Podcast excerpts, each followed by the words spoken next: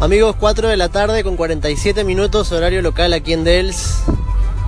Triste noticia para la selección peruana, ya que salió el comunicado de la Federación Peruana de Fútbol a las 2 de la tarde diciendo que el jugador Paolo Guerrero no podrá ser parte de ambos partidos, ya que se encuentra sancionado por 30 días debido al dopaje positivo en el partido contra Argentina el 5 de octubre, partido que se jugó en el estadio Bombonera en Buenos Aires.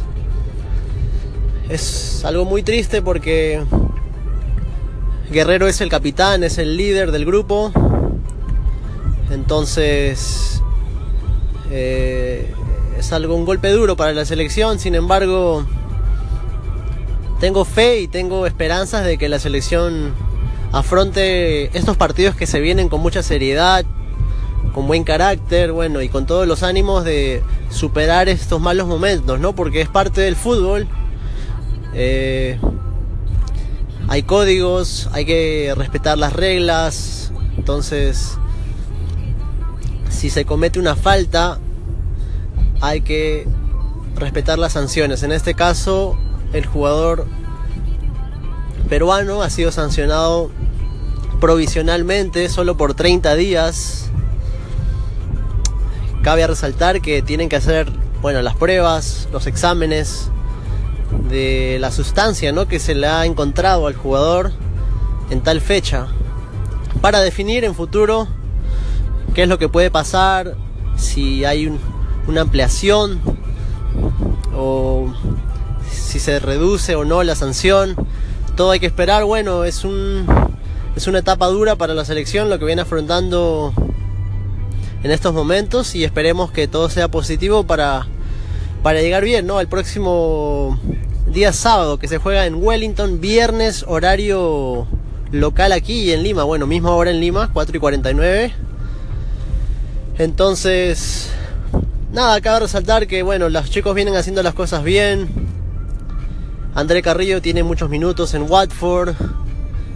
Eh, Paolo Hurtado también viene jugando muy bien, marcó el fin de semana, al igual que Jefferson La Foca Farfán.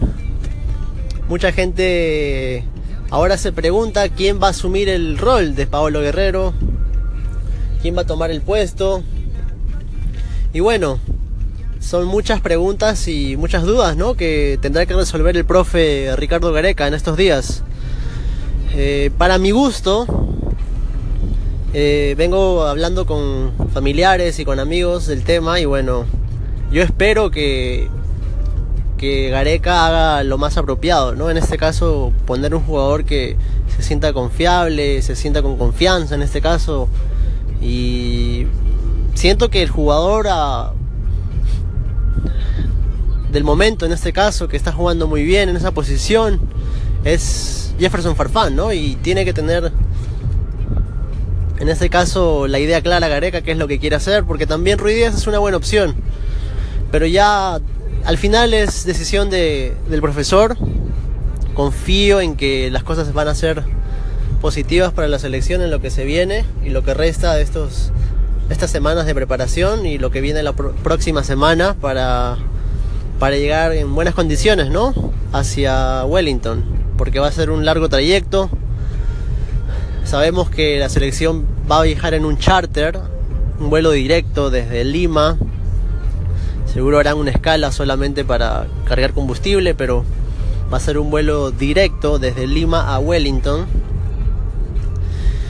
Y bueno, esperamos que esto sea solamente un momento duro, como pueden afrontar otras elecciones, momentos duros, críticos, eh, sé que Paolo Guerrero es el líder absoluto, el capitán de la selección, pero bueno, ya están hechas las cosas. Ahora solo queda pasar la página, ser solidarios, aprender de este error y no cometerlo nuevamente.